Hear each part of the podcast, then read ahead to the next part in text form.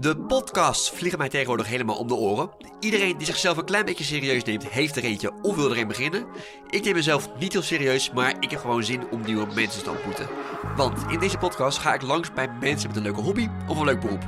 Om er daarna achter te komen dat het helemaal niks voor mij is. Mijn naam is Matthijs Vrolijk en dit is Vrolijk tussen de mensen.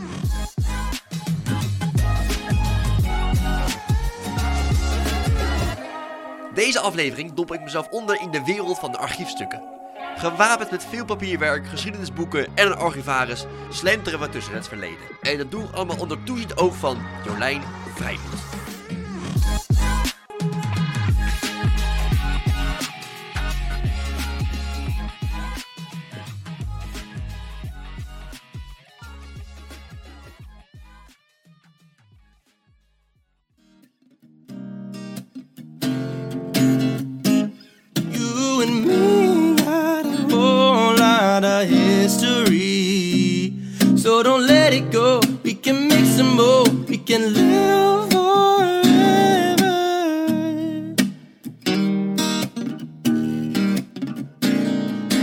In het Nationaal Archief. Ja, dat klopt.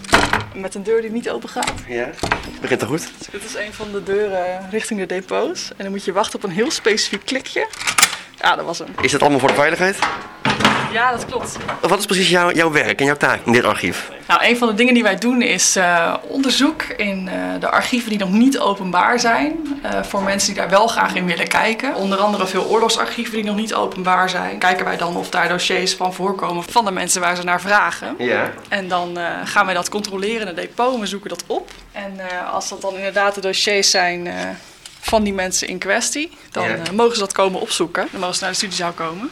Dit is dus het, eh, het depot op de derde verdieping. Ja. Wat hier vooral staat is het archief, eh, het CRBR, het Centraal Archief Bijzondere Rechtspleging. En dat is het archief waar wij vandaag even in gaan neuzen. Bijzondere rechtspleging, wat is dat exact? Tijdens de oorlog was de regering al bezig met nadenken over wat gaan we doen na de oorlog met al die mensen die nou ja, fout waren, laten we het zo maar even zeggen. Ehm, dus daar werd een plannetje voor opgesteld. Wat ze vooral wilden voorkomen is dat heel Nederland als soort van wraak eh, uitoefening zelf helemaal los zou gaan op al die mensen. Alle NSB'ers, iedereen die eh, mensen verraden had, nou dat. Ja, ze wilden eigenlijk gewoon een soort gehaktdag dag voorkomen. Er is wel een Bijltjesdag geweest, hè? vooral eh, vrouwen zijn, zijn aangepakt. Maar ehm, de regering heeft daarvoor de, de bijzondere rechtspleging in het leven geroepen. Want ze wilden die mensen kunnen vervolgen. Maar de gewone rechtspleging van die tijd, dus de gewone rechtbanken, die hadden niet de mogelijkheden om die, die daden, die mensen te vervolgen. Dus daar is toen een bijzondere rechtspleging voor in het leven geroepen. Daar zijn dus allerlei rechtszaken geweest. En daar zijn dossiers van. Ja. Met vonnissen, met getuigenverslagen, met bewijsmateriaal, met correspondentie. En die liggen allemaal hier. Ik weet niet uit mijn hoofd hoe groot het is, maar het is gigantisch. Dus hier liggen allemaal mensen die, of dossiers van mensen die fout waren in de oorlog. Daar komt het op neer. Ja, dat is inderdaad wat het is. Dus we krijgen heel vaak vragen van mensen die dan eh, een mailtje sturen met de vraag van ja, eh, mijn opa of oma of, of wie dan ook na de oorlog vastgezeten en we weten eigenlijk niet waarom. Nou, dan gaat bij ons meteen een belletje rinkelen. Na de oorlog vastgezeten. Grote kans dat het om bijzondere rechtspleging ging. En dan gaan wij dus, eh, dan vragen wij naar de, naar de gegevens van die persoon, dus de naam en de geboortedatum. En als die persoon dan eh, aantoonbaar is overleden, dan gaan we daarin op zoek. En dan eh, gaan we kijken of die persoon dus voorkomt in dat archief en of daar dossiers van zijn. En als dat zo is, dan laten we dat weten aan die persoon. En dan eh, zorgen dat er toestemming komt. En dat is er dan in de vorm van een besluit ter inzage van de, van de Rijksarchivaris. Want zo moet dat, want het archief is nog niet openbaar, want er zitten heel veel privacygevoelige gegevens in. Dus vandaar al die voorwaarden. Maar, eh, en dan krijgen mensen een uitnodiging om een afspraak te maken. En dan mogen ze naar de studiezaal komen. En dan eh, liggen die dossiers klaar en dan mogen ze daarin kijken. Hoeveel dossiers liggen hier? Van hoeveel mensen? Weet je dat? Ja, honderdduizenden. Dus er zijn best wel wat mensen fout geweest in de oorlog. Nou, het zijn niet alleen maar mensen die fout zijn geweest per se. Het zijn ook mensen die gewoon onderzocht zijn en eh, helemaal niks bleken Oké. te hebben gedaan. Maar daar waar dan wel iets van een spoor van is in dit archief. Dus het feit dat iemand erin voorkomt, hoeft niet per se te betekenen dat iemand fout is geweest. Maar wel vooral dat er onderzoek naar diegene is gedaan. Omdat een buurman bijvoorbeeld tegen de politie, eh, speciale politie, zei van... nee, deze heeft wel eh, volgens mij een beetje een slaatje geslagen uit handel met de Duitsers. Nou, dan is, eh, zijn ze gaan eh, onderzoeken en een dossiertje van opgemaakt. En als dan achteraf bleek dat dat gewoon een slecht verhaal was van de buurman... dat hij gewoon buurman ruzie, weet ik veel... dan eh, is hij dus niet veroordeeld, maar dan zit hij wel in het archief. Je kunt gewoon zeggen van, ik zoek deze persoon, eh, dit, is de, dit is zijn naam en dit is de geboortedatum. Z- z- willen jullie kijken of er dossiers zijn?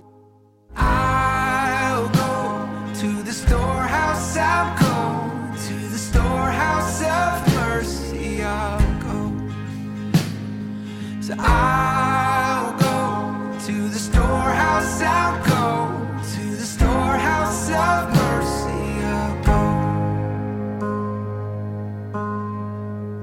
The storehouse of mercy. I'll go. En nu staan we dus inderdaad in, in het depot met enorm veel dozen, enorm veel pa- papierwerk. En nu gaan we op zoek naar een specifiek persoon. Ja, we noemen hem even Jan Munk Mhm. voor de gelegenheid. Zo heet hij ook? Ja, zo, heet hij ongeveer. Ik heb zijn geboortedatum opgeschreven. eh, want dit is, dit is een persoon die dus in het archief zit. Ja. En eh, die heeft een aantal eh, dossiers. We beginnen altijd met eerst even kijken, komt iemand er überhaupt in voor? En dat doen we dan in onze digitale database. Maar dat is eigenlijk gewoon de digitale versie van hele oude kaartenbakken van het archief zelf. Het is wel leuk als ze die er even bij kunnen halen. Jazeker. Dan kun je de kaartjes zien. Dus Ja. dat gaan we doen. Die draaien een enorme kast opzij en er verschijnen nou, honderden schoenendozen, lijkt het een beetje. Het zijn echt het zijn een soort, qua formaat net schoenendozen inderdaad. Licht blauwe schoenendozen. En wat zoeken, wat zoeken we nou? De, de, de Munk? De M? Ja, we zoeken Munk. Hier zou die in moeten zitten, in deze kaartenbak. We gaan nu even op zoek tussen al deze kaartjes van verschillende mensen naar iemand die Munk heet. Als ik hier zou werken, zou ik op een gegeven moment gewoon een kaartje ergens willekeurig instoppen waar plek is. Maar dan raak je het overzicht enorm kwijt. Ja, als je zo zou archiveren, dan kun je er inderdaad geen zak mee.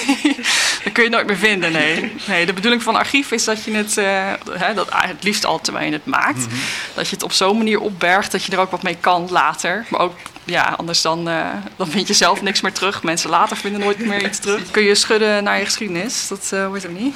KLM. Oh, nou, oké, we zijn aangekomen bij Munk. Ja. En dit is de hele familie Munk die in een schoenendoos zit verzameld. Nou, je zit er gewoon eh, eh, op alfabetische volgorde alle mensen, eh, in dit geval MUN tot en met MUS. En, en alle mensen van de streek Den Haag of, of Zuid-Holland, Nederland? Heel Nederlands, want eh, de bijzondere rechtspleging was een landelijke organisatie, dus die zijn ook landelijk te werk gegaan. En dat is later, in de jaren 50, is dat hele archief gecentraliseerd. Toen zijn al die kaartenbakken ook samengevoegd. Mensen in, de, in, het, die in het archief voorkomen, die eh, komen echt uit het hele land. En we hebben zojuist meneer Munk gevonden. Er verschijnen vier, nou ja, oude kaartjes. En wat zien we hierop? Ja, we zien hier de, steeds de, dezelfde Jan Munk op verschijnen. Met de geboortedatum en de geboorteplaats die is opgegeven door de aanvrager. Dus dit is de persoon in kwestie. En wat we nu gaan doen is kijken welk orgaan deze kaartjes heeft opgemaakt. Zodat we weten in welk eh, inventarisnummer van het archief we het dossier kunnen vinden. Het klinkt allemaal heel erg ingewikkeld. Het wordt een vrij technisch verhaal als je helemaal gaat uitleggen hoe elk kaartje precies werkt. Zeker als je niet kunt zien waar, je precies, waar het allemaal over gaat. Dus neem het maar gewoon van Oké, mij aan. doen we dat? Nou, hier staat bijvoorbeeld met vrij grote letters staat hier op Parket Den Haag. Dus dat is het orgaan dat dit kaartje heeft gemaakt met dat dossiernummer. Dus er is een dossier van Parket Den Haag. Oké, dus, dus in die schoenendoos zie je gewoon de naam Munk staan. En, en als je dat uithaalt, staan er een aantal formulieren in die verwijzen naar andere schoenendozen waarin meer formulieren te vinden zijn. Nee, de kaartenbakken, dat zijn de schoenendozen. De gewone dossierdozen zien er gewoon uit zoals je een, een dossierdoos voor je ziet. ja. Maar op deze kaartjes staan dus verwijzingen naar de dossiers van die persoon. Nou, wij zien hier dus een kaartje van een politieeenheid in Den Haag. Daar staat op het kaartje dat er eh, materiaal naar de eenheid in Leiden is verzonden. En dat klopt. Want we zien ook een kaartje van de eenheid in Leiden. In Den Haag en Leiden is er aanleiding geweest om eh, deze man eens goed te onderzoeken. En doe jij thuis ook je eigen boekhouding? Voor archivarissen geldt helaas een beetje wat voor artsen ook geldt. Ze, ze kunnen heel goed andere mensen vertellen hoe het moet. Ja. Maar zelf, Oké. mijn administratie is, ehm, ja, ik heb er prachtige ideeën over. Ook over een eigen digitale archief van mijn eigen hè, foto's die ik ooit gemaakt heb, kinderalbums. Maar eh, ja, het is een rode troepje. ja, nee. Dat, dat is niks helaas. Ik zou heel graag willen zeggen van ja, nee, het is echt prachtig en eh, netjes op orde. Maar eh, nee hoor, ik heb mijn eigen archief niet op orde. Oké, dus thuis heeft jij geen eh, enorme stellages met, met schoenendozen en eh, mappen? Eh, nee.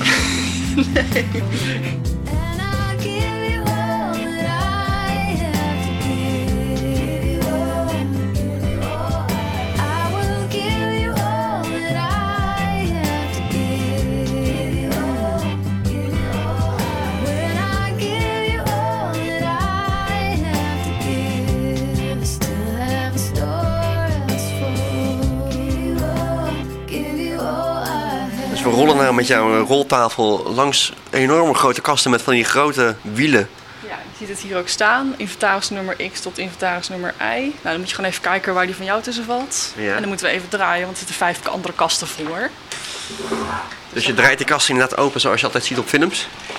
Ja, zoals je altijd ziet bij Verborgen Verleden en zo. al die romantische filmpjes die ze dan maken. Ja, je schuift het zo aan de kant met zo'n draaiwiel aan de zijkant van de kast. Oh, wel praktisch voor thuis ook. Dat, dat scheelt heel veel ruimte. Nou ja, dat is inderdaad... Zo, ik zou zo'n ding ook wel thuis eh, willen. Behalve dan dat ze waarschijnlijk rete duur zijn. Jeetje, er verschijnt een enorm pad met enorm veel, veel dossiers en eh, kartonnen dozen. Ja, links, rechts, boven, onder. Oké, nou hebben we dus een, een, eh, ja, een doos. Grote doos met zoveel dossiers erin dat die eigenlijk niet goed dit, dicht past. Daar zou dus het dossier van onze Jan Munk eh, in moeten zitten. Maar zou de familie Munk weten dat, dat hier een ene Jan Munk ligt opgeslagen? Of hoeft dat niet? Ik heb geen idee of zij dat weten of niet. Maar ja, nogmaals, je hoeft dus geen familie te zijn van iemand om er een navraag naar te kunnen doen. Het kan dus zijn dat bijvoorbeeld een wetenschappelijk onderzoeker eh, de naam is tegengekomen in zijn of haar onderzoek. En er daarom een aanvraag voor doet. We zijn inmiddels aangekomen bij het, eh, het juiste dossier. Je gaat een oude map open met een oud ge- geelkleurig document. Oh, met oude Het is echt formulieren. Een beetje, een beetje vergeeld, maar je ziet hier de naam staan, Jan Munk. En je ziet de, de correcte geboortedatum. Dus eh, dit is de juiste persoon. En hier zie je dus allerlei documenten die er zijn verzameld door dit, eh, deze politieeenheid in, in Leiden. Er zit van alles in. Het is lang niet altijd duidelijk wat het dan precies is. En, wat is dan het verhaal van deze meneer Munk? K- Kan je dat hier uithalen? Of is dat dan... Dat kun je reconstrueren op het moment dat je alle dossiers eh, voor je hebt. Eh, omdat we nu nog in het allerlaagste orgaantje zitten, Oh, zien we hier voornamelijk verzameld bewijsmateriaal en dergelijke, wat er dan tegen iemand is. Maar ik ben nog een beetje aan het zoeken naar iets waar duidelijk uit blijkt waarom deze man ooit onderzocht dan wel vervolgd is. Een oude brief met Ja. oud handschrift. Dit is eh, kennelijk een handgeschreven brief aan die persoon in augustus 44. Waarin dus kennelijk iets wordt vermeld wat de politie toen als bewijsmateriaal zag dat iemand, ik noem maar wat, in Duitse dienst was. Of eh, hè, verraad had gepleegd, of lid was van de NSB of wat dan ook. Ja, ik heb hier een documentje gevonden waaruit blijkt wat dan de reden is dat hij in dit archief zit. Ik heb hier een eh, registratiekaartje gevonden van de geallieerden vlak na de oorlog in Duitsland. Een, een ge- zogenaamde DP-kaart, Displaced Persons. Want je had natuurlijk vlak na de oorlog had je een heleboel mensen die ja, ontheemd waren, eh, naar huis moesten eh, zien te komen zonder geld, zonder bezittingen, zonder ID-kaart soms. En dit zijn registratiekaartjes die de geallieerden gebruikten om mensen te registreren en, en om te zorgen dat ze toch iets van documentatie hadden. nou, en uiteindelijk toch weer terugkwamen op de plek waar ze vandaan kwamen. Dit is dus zo'n kaartje. Je ziet hier staan registration records met zijn eh, gegevens. En dan hieronder bij remarks zie je staan Waffen-SS. Kijk, daar gaan we. Ja, dus deze persoon eh, was volgens dit kaartje in ieder geval eh, kennelijk lid van de Waffen-SS. En dat zijn natuurlijk uiteraard mensen die door de bijzondere rechtspleging eh naar de hand zijn opgespoord en vervolgd. En dit is zeg maar nog het begin van, van de ijsberg, of niet? Eh, ja, dit is eh, een dossier van eh, het laagste orgaan, zeg maar. Dus waar als eerste onderzoek is gedaan. Ja. Dan werd het dossier doorgezonden naar de hogere organen, zodat er echt vervolging kon plaatsvinden. Dus eerst ging het eigenlijk een beetje zoals het nu ook gaat. Het gaat eerst onderzoek bij de politie, wordt dan doorgestuurd naar, naar de, de procureur, de vervolger. En dan naar de rechtbank toe om de rechtszaak uit te voeren en, en tot een vonnis te komen. Dus als iemand bij de, een tribunaal of bij een eh, terechtkwam, dus eh, zo'n rechtbank, dan eh, had je ook echt wel wat op je kerfstok doorgaans. We zien hier dat er twee dossiers zouden moeten zijn bij zo'n tribunaal of een bijzonder gerechtshof. Denk ik dat het wel klopt dat hij een waffen-SS'er was.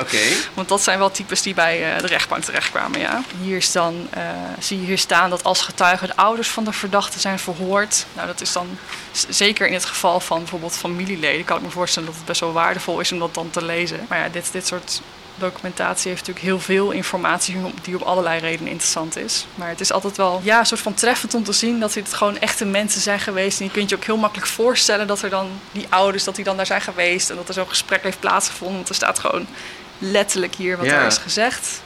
Van nou, ik eh, ken hem wel, maar hij zegt ik beschouw deze jongen als een slachtoffer van de Duitse pro- propaganda. Niet als iemand die het met alles eens was en die door zijn avontuurlijke geest geen gevaar zag. Dus dat was kennelijk het antwoord van deze persoon op de vraag waarom, waarom was hij in vredesnaam een, een waffen-SS'er? Ja. En hoe kan dat? Zijn vader geeft ook aan van ja, mijn zoon heeft een fout gemaakt. Maar dat komt echt door die vergiftigde Duitse propaganda. Wat bizar dat het helemaal is uitgeschreven. Dat je dat gewoon hier zoveel jaar na, na die tijd kan, kan teruglezen. Ja, ja, ja. Hij zegt ook zelf inderdaad dat hij lid is geweest van de Waffen-SS. En, en staat er ook bij wat hij gedaan heeft daar zo? Nou, dat maakt in dit geval eigenlijk niet eens zo heel veel uit. Want het feit dat hij lid is geweest van de Waffen-SS was voor de bijzondere rechtspleging al genoeg om te zeggen: Nou, dat was gewoon dusdanig fout. Dat is, dat is gewoon een rechtszaak en een veroordeling. Oké. Punt. Maar eh, de, de, de mate van de straf is natuurlijk wel afhankelijk van wat hij daar dan precies heeft gedaan. Maar dat, ik kan me zo voorstellen dat we dat dan echt gaan zien op het moment dat we het dossier hebben met dat vonnis erin. Want stel je voor, hij heeft maar heel eventjes in dienst gezeten en is meteen krijgsgevangene geweest. Dan is dat een ander verhaal dan als hij meteen uit overtuiging toetrad en de meest wanstaltige misdaden heeft begaan. Misschien een algemene vraag, maar is, is dit eh, depot af? Of komen er nog steeds nieuwe dossiers bij? Nou, er zitten meerdere archieven in het depot. En het kan inderdaad wel soms zijn dat er dan eh, archieven dan verplaatst worden, omdat het dan handiger is voor de collega's van depotbeheer om ze bij elkaar te hebben. Veel archieven van, eh, van de oorlog zijn bijvoorbeeld bij elkaar geplaatst, omdat die vaak ook gezamenlijk eh, opgevraagd worden, bijvoorbeeld. Dan hoeven ze niet al die depots af, maar dan kunnen ze gewoon twee kasten pakken in één depot. Maar het is niet zo dat er nog steeds nieuwe dossiers gevonden worden? Of, of dat iemand zegt, hé, hey, ik, ik heb nog een, eh, een schoenendoos liggen thuis? Dat is in principe niet de bedoeling. het idee is wel dat op het moment dat een organisatie klaar is met zijn of haar archief en dat het naar ons toe komt, dat we dan ook alles krijgen wat er eh, in aanmerking komt om overgebracht te worden. Eh, het kan in een heel enkel geval zo zijn dat iemand thuis bijvoorbeeld iets tegenkomt en dat blijkt dan iets te zijn wat eigenlijk, ik noem maar wat, in het archief van de Hof van Holland komt. Dus dan hebben we het over wel echt oude stukken. En eh, ja, dan kan het zo zijn dat eh, collega's van eh, onze afdeling verwerving daar graag even naar komen kijken. En dat dan graag opnemen, zodat het weer terugkomt waar het hoort. Maar het is niet zo dat er nog stukken aan toegevoegd worden. Ah. Als een archief af is, is het af. En dan, mogen we, dan mag niemand er ook meer aanzetten. Er mag niks gewijzigd meer worden van de stukken, van de inhoud niet. Dus alles wat hier staat, dat staat hier en er komen geen kastjes meer bij. Tenzij iemand toevallig nog ergens allemaal dozen met het archief aantreft. Nee, in principe niet. Oké. Nee, ja. Hoe word je archivaris? Moet je nou gewoon heel veel dingen verzamelen in je leven? Of eh, is er een opleiding voor? Er is een opleiding voor. Je kunt de master archiefwetenschap doen aan de UvA. Die heb ik ook gedaan. Ja. Eh, je kunt eh, een opleiding volgen aan de Rijnwaard Academie. Veel mensen hebben bijvoorbeeld ook geschiedenis gestudeerd. Oh ja. Maar eh, ik heb toevallig allebei gedaan. Dus en geschiedenis en archiefwetenschap. Dus eh, ja, ik zou mezelf wel modelarchivaris Ja, noemen. Ja, duidelijk, ja. We lopen nou gewoon weer zo'n kast in met enorm veel dossiers. 880, die zou in deze doos moeten zitten. Nou, eens even kijken of dit dus inderdaad het dossier is van die persoon. Het tribunaal voor het arrondissement Den Haag, vierde kamer te Leiden, heeft de navolgende uitspraak gedaan in de zaak tegen de beschuldigde Jan Munk. Geboren bla bla bla bla bla. Nou, dan zie je echt een vonnis, echt een rechtbankstuk. Eh, overwegende dit, overwegende dat. Dat staat dus hier. Dat het recht om te kiezen en van verkiesbaarheid, dat dat is eh, ontnomen. Dat eh, was een van de dingen die men onder andere als straf uitdeelde vlak na de oorlog. Dus dat je geen kiesrecht had en je ook niet eh, gekozen kon worden voor een aantal jaar. Overwegende dat de beschuldigde weliswaar heeft verklaard direct na zijn dienstneming weer berouw te hebben gehad. En getracht heeft weer terug te komen. Het tribunaal meer de indruk dat als de beschuldigde werkelijk had getracht weer uit dienst te komen, dat dat eerder dan het gevolg is geweest van het feit dat de Duitse krijgsdienst nogal tegenviel ten opzichte van het romantische leven wat hij zich had voorgesteld. Wat ik me echt goed kan voorstellen, want dat was echt geen pretje om in het Duitse leger te zitten hoor. Dat was echt eh, zeker niet eh, aan het eind van de oorlog. Dat is echt, eh, echt grof geweest. Ehm, nou, dan zie je allemaal nog meer overwegingen waarom iemand dan schuldig is verklaard. Maar hier onderaan zie je in ieder geval, na de hele rits met overwegende uitspraak doende, verklaart de beschuldiger schuldig aan hetgeen hiervoor bewezen is verklaard. Dus dat was dan altijd wel weer zo. Je werd niet gewoon, oh je was lid van de Waffen-SS, zeg je. eh, of zegt men, eh, nou, eh hop, veroordelen die hap. Maar het was wel echt een rechtszaak met echt bewijzen. En mensen moesten dingen overleggen, bewijsmateriaal. Vandaar dus al die dossiers. In het vonnis staat hier dus, legt hem de volgende bijzondere maatregelen op. Een bijzondere maatregelen in de zin dus van de straf. Internering. Dus hij is de bak ingegaan. Waarbij het tribunaal een overweging geeft het duur daarvan te beperken tot de tijd van vijf jaar. Zo. Maar voelt het voor jou niet heel erg vreemd dat je gewoon de dossiers vast hebt van mensen die dat hebben geschreven en hele verhalen over strafzittingen, eh, gedrag, dat jij dat hier gewoon uit de, uit de map haalt eh, ergens in Den Haag en dat je dat gewoon leest? Ja, toen ik hier net kwam werken had ik dat echt heel erg inderdaad. Dan heb je bijna een soort, een soort vrome eerbied voor alle stukken die hier dan zijn. Ik durf het er ook bijna niet aan te raken. Ben doodsbang dat je alles kapot maakt. Maar ik werk inmiddels hier nu drie jaar, dus dat sentiment is een beetje verdwenen inmiddels. Ja. Maar ik heb het natuurlijk nog steeds wel een beetje, want ik realiseer me wel elke keer. Je hebt hier gewoon hele echte stukken over hele echte zaken van Ja. hele echte mensen in je handen. Van 75, 80 jaar geleden. Dat is echt wel bizar hoor. En dit, zijn dan nog, dit is dan nog wat we noemen recent archief. Want het is minder dan 100 jaar oud. We hebben hier ook archieven van honderden jaren oud. Is dat, is dat hier ook opgeslagen? Ja, we hebben het archief van de VOC bijvoorbeeld. Jeetje. Ja, ja, ja. En eh archief van Hof van Holland. Eh, allemaal dat soort hele oude archieven. En dan heb je het echt soms over zulke dikke boeken met echt bladeren. En dan heb je misschien wat meer dat romantische beeld dat je soms ziet met zo'n kussen. En er ligt er zo'n heel dik boek op met zo'n gouden zijkant. Ja, dat, die, die zijn er ook. Wat is de tijd die nodig is om hier te belanden? Zeg maar, als, als, ik, als ik morgen een bank overval en weet ik veel, en de rechtbank moet, eh, komt dat ook hier dan terecht binnen? Nou, dat hangt er dus helemaal vanaf wat voor soort archief het precies is. Want als het is inderdaad, stel je voor je zou een bank overvallen en je zou gepakt worden. Dan eh, er zou een rechtszaak zijn, dan wordt daar natuurlijk ook een dossier van gevormd. En dat dossier dat blijft dan in het archief van de rechtbank. Ja. En bij rechtbankarchieven is het zo, want wij hebben de rechtbankarchieven van Zuid-Holland. En van die rechtbanken is het zo dat we alle stukken hebben tot en met 1989. En alles van daarna, dat ligt nog bij de rechtbank zelf. En wanneer komt dat hier dan? De overheid maakt stukken op en na 20 jaar nadat ze gemaakt zijn, krijgen wij ze. Ja. Eh, dat is teruggebracht naar 10. Maar in de praktijk is dat nog wel eens lastig, omdat het allemaal geregeld moet worden. En dat moet ook allemaal geïnventariseerd worden. Dat is een hoop gedoe. ja. Maar in principe zou het archief, de, de, de recentere archieven van de rechtbank zouden wel naar ons toe moeten komen. Maar dus, dus- dus in theorie zou het kunnen dat er elk jaar weer een Nee, vrachtwagen met de verhuisdozen vol hier eh, naar binnen komt? Nee, dat, dat is dan weer niet zo. Het gebeurt, echt per blok, zeg Oké, maar. ja. Dus eh 20 jaren blokken bijvoorbeeld. Oké. Want anders is het inderdaad, dat is gewoon echt niet te doen. Dat is gewoon niet uitvoerbaar, niet voor die instanties, niet voor ons. Maar in ieder geval, er komen dus wel steeds meer nieuwe stukken bij. Dat is wel het geval. Bijvoorbeeld op de coronacrisis allerlei documentatie over gemaakt. Mhm. Daar gaan ook stukken over op een gegeven moment naar ons toe komen. Rijksoverheid, ministeries, iedereen blijft allerlei eh, documentatie opmaken met over wat ze doen en Ja. dossiers en dingen. En die komen allemaal naar ons toe en dat blijft doorgaan tot een eeuwigheid. Dus Maar we zullen op de duur toch een keer een, een, een extra gebouw. Ik weet het ook Ik wou net zeggen, is er, is er ruimte over of moet je een kamertje bijhuren binnenkort? Er is nog wel echt nog wel genoeg ruimte om even vooruit te kunnen hoor. Ja, er gebeurt steeds meer digitaal. Dus de verwachting is wel dat op een gegeven moment die papieren stroom wel gaat afnemen. Word je niet helemaal gek als er, als er formulieren ontbreken? Want ik zou het liefst gewoon een compleet dossier hebben van A tot Z dat het klopt. Ja, het is wel echt frustrerend als je, als je denkt van er moet een dossier zijn van, van deze politieeenheid of, of deze aanklager. En ik, het is er gewoon niet. Ja, het kan dus zo voorkomen dat er een dossier niet is waar het zou moeten zijn. Dat, dat kan bij elk archief gebeuren op het moment dat het per ongeluk in een verkeerde doos is teruggezet. Dan ga je het nooit meer vinden. Dan ga je het echt nooit meer vinden. Want je weet niet in welke, van de honderdduizenden. Dus dan, soms dan vind je... Ik heb wel eens gehad, al een aantal keer, dat ik per toeval een verkeerd dossier aantrof... terwijl ik op zoek was naar een ander. En die heb ik dus wel even mooi teruggeplaatst waar die hoorde. hè. Want in principe geldt een dossier nou, vanaf dat moment als verloren, als kwijt. Want je vindt het gewoon niet meer. En dat is natuurlijk het gevolg van gewoon menselijk handelen. Dat Ja. gebeurt heel weinig hoor. Begrijp me niet verkeerd. Het gebeurt heel weinig, maar het kan gebeuren. Is het makkelijker geworden met, met eh, computers en inscannen? Dus heel veel mensen denken dat we gewoon maar eventjes lekker alles digitaal kunnen maken. Maar dat kost klauwen met geld. Mensen denken heel vaak gewoon A4'tje, ram je door de scanner, nou klaar. zeggen, ja. ja. Ja. maar als een stuk een beetje afwijkt van zo'n formaat, wat in heel veel gevallen zo is, dan kost het al veel meer tijd om daar een goede scan van te maken. En dus ook heel veel geld. Het kost rustig miljoenen aan euro's om een archief digitaal te maken. En, en, en stel er komt nog een oorlog. Stel je voor. Oh, dan gaan we heel. Nou, oké, ik, ga, ik ga heel algemeen eventjes speculeren. Stel je voor, er komt nog een oorlog. En er zijn ook weer mensen fout.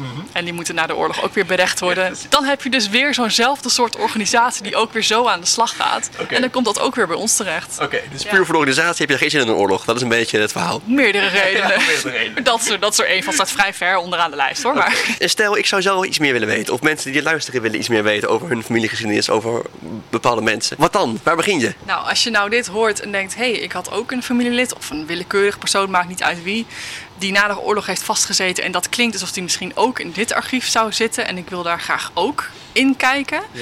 Wat je dan kan doen is ons een mailtje sturen naar info@nationaalarchief.nl of eh, het webformulier op onze website voor eh, CBR-archief. dat je dus graag in het archief eh, onderzoek gedaan wilt hebben naar de persoon. Dus dan hebben we de volledige geboortenaam nodig en de volledige geboortedatum. En dan is het wel even belangrijk wanneer die persoon geboren is. Want als het korter dan 100 jaar geleden geboren is, dan geldt privacywetgeving nog in die zin dat wij een bewijs van overlijden nodig hebben.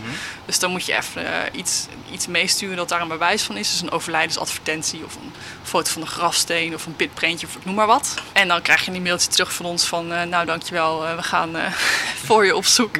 Er is wel een behandeltermijn van, eh, van maximaal zes weken, want we hebben zoveel aanvragen. Er is gewoon een bepaalde termijn eh, die we gewoon nodig hebben. En dan krijg je een mailtje terug met eh, of we wel of niet iets gevonden hebben. Is is het dus eh, concluderend minder romantisch dan ik en misschien andere mensen wellicht eh, denken? Ik kan me voorstellen dat het romantische beeld van, van de oude man met de geitensik en de, de tweed jas, zeg maar zo, helemaal ergens onder een kelder. Het beeld is dat veel mensen hebben. Of het romantisch is, weet ik niet.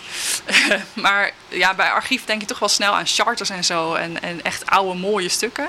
Maar archief is veel breder dan dat. Dus eh, eigenlijk is het beter dan dat. Oh. Want je hebt veel meer archief waar je mensen mee kunt helpen. Het is niet alleen maar oude mooie charters, maar ook archieven die er misschien niet zo mooi uitzien, maar wel heel interessant zijn. Omdat ze wat recenter zijn of waar het dan ook over gaat. Het is beter dan men vaak denkt. En tot zover vrolijk tussen de archiefstukken. Dank voor het uitluisteren, dat waardeer ik enorm. En dank aan Jolijn die mij te woord wilde staan. Als je nou denkt, hey, deze podcast is leuk, dan zou ik het enorm waarderen als je een aantal sterren geeft in je podcast-app of dat je je abonneert. Dat helpt mij weer om door meer mensen gevonden te worden. Deze podcast is ook te volgen via Instagram, vrolijk tussen de mensen. En als je wilt kun je mij ook op een andere manier helpen. Dat kan je doen door te gaan naar de website petjeaf.com schuine streep vrolijk tussen de mensen en een bedrag over te maken. Dat helpt mij in ieder geval om afleveringen te blijven maken. En over twee weken hoor je hoe ik mezelf onderdompel in de wereld van de dierenambulance. Helemaal open. Zijn krop ligt helemaal open. Oh. Ik kijk zo tegen zijn luchtpijp aan. En nu dan? Ga ik hem in laten slapen. Wat naar te horen? Ja, ja, nee, dat eh, is heel vervelend om te doen, maar dat, eh, hoort er ook bij helaas. Waarschijnlijk is inwendig ook al eh, een heleboel kapot. Bedankt voor het luisteren en blijf een beetje vrolijk.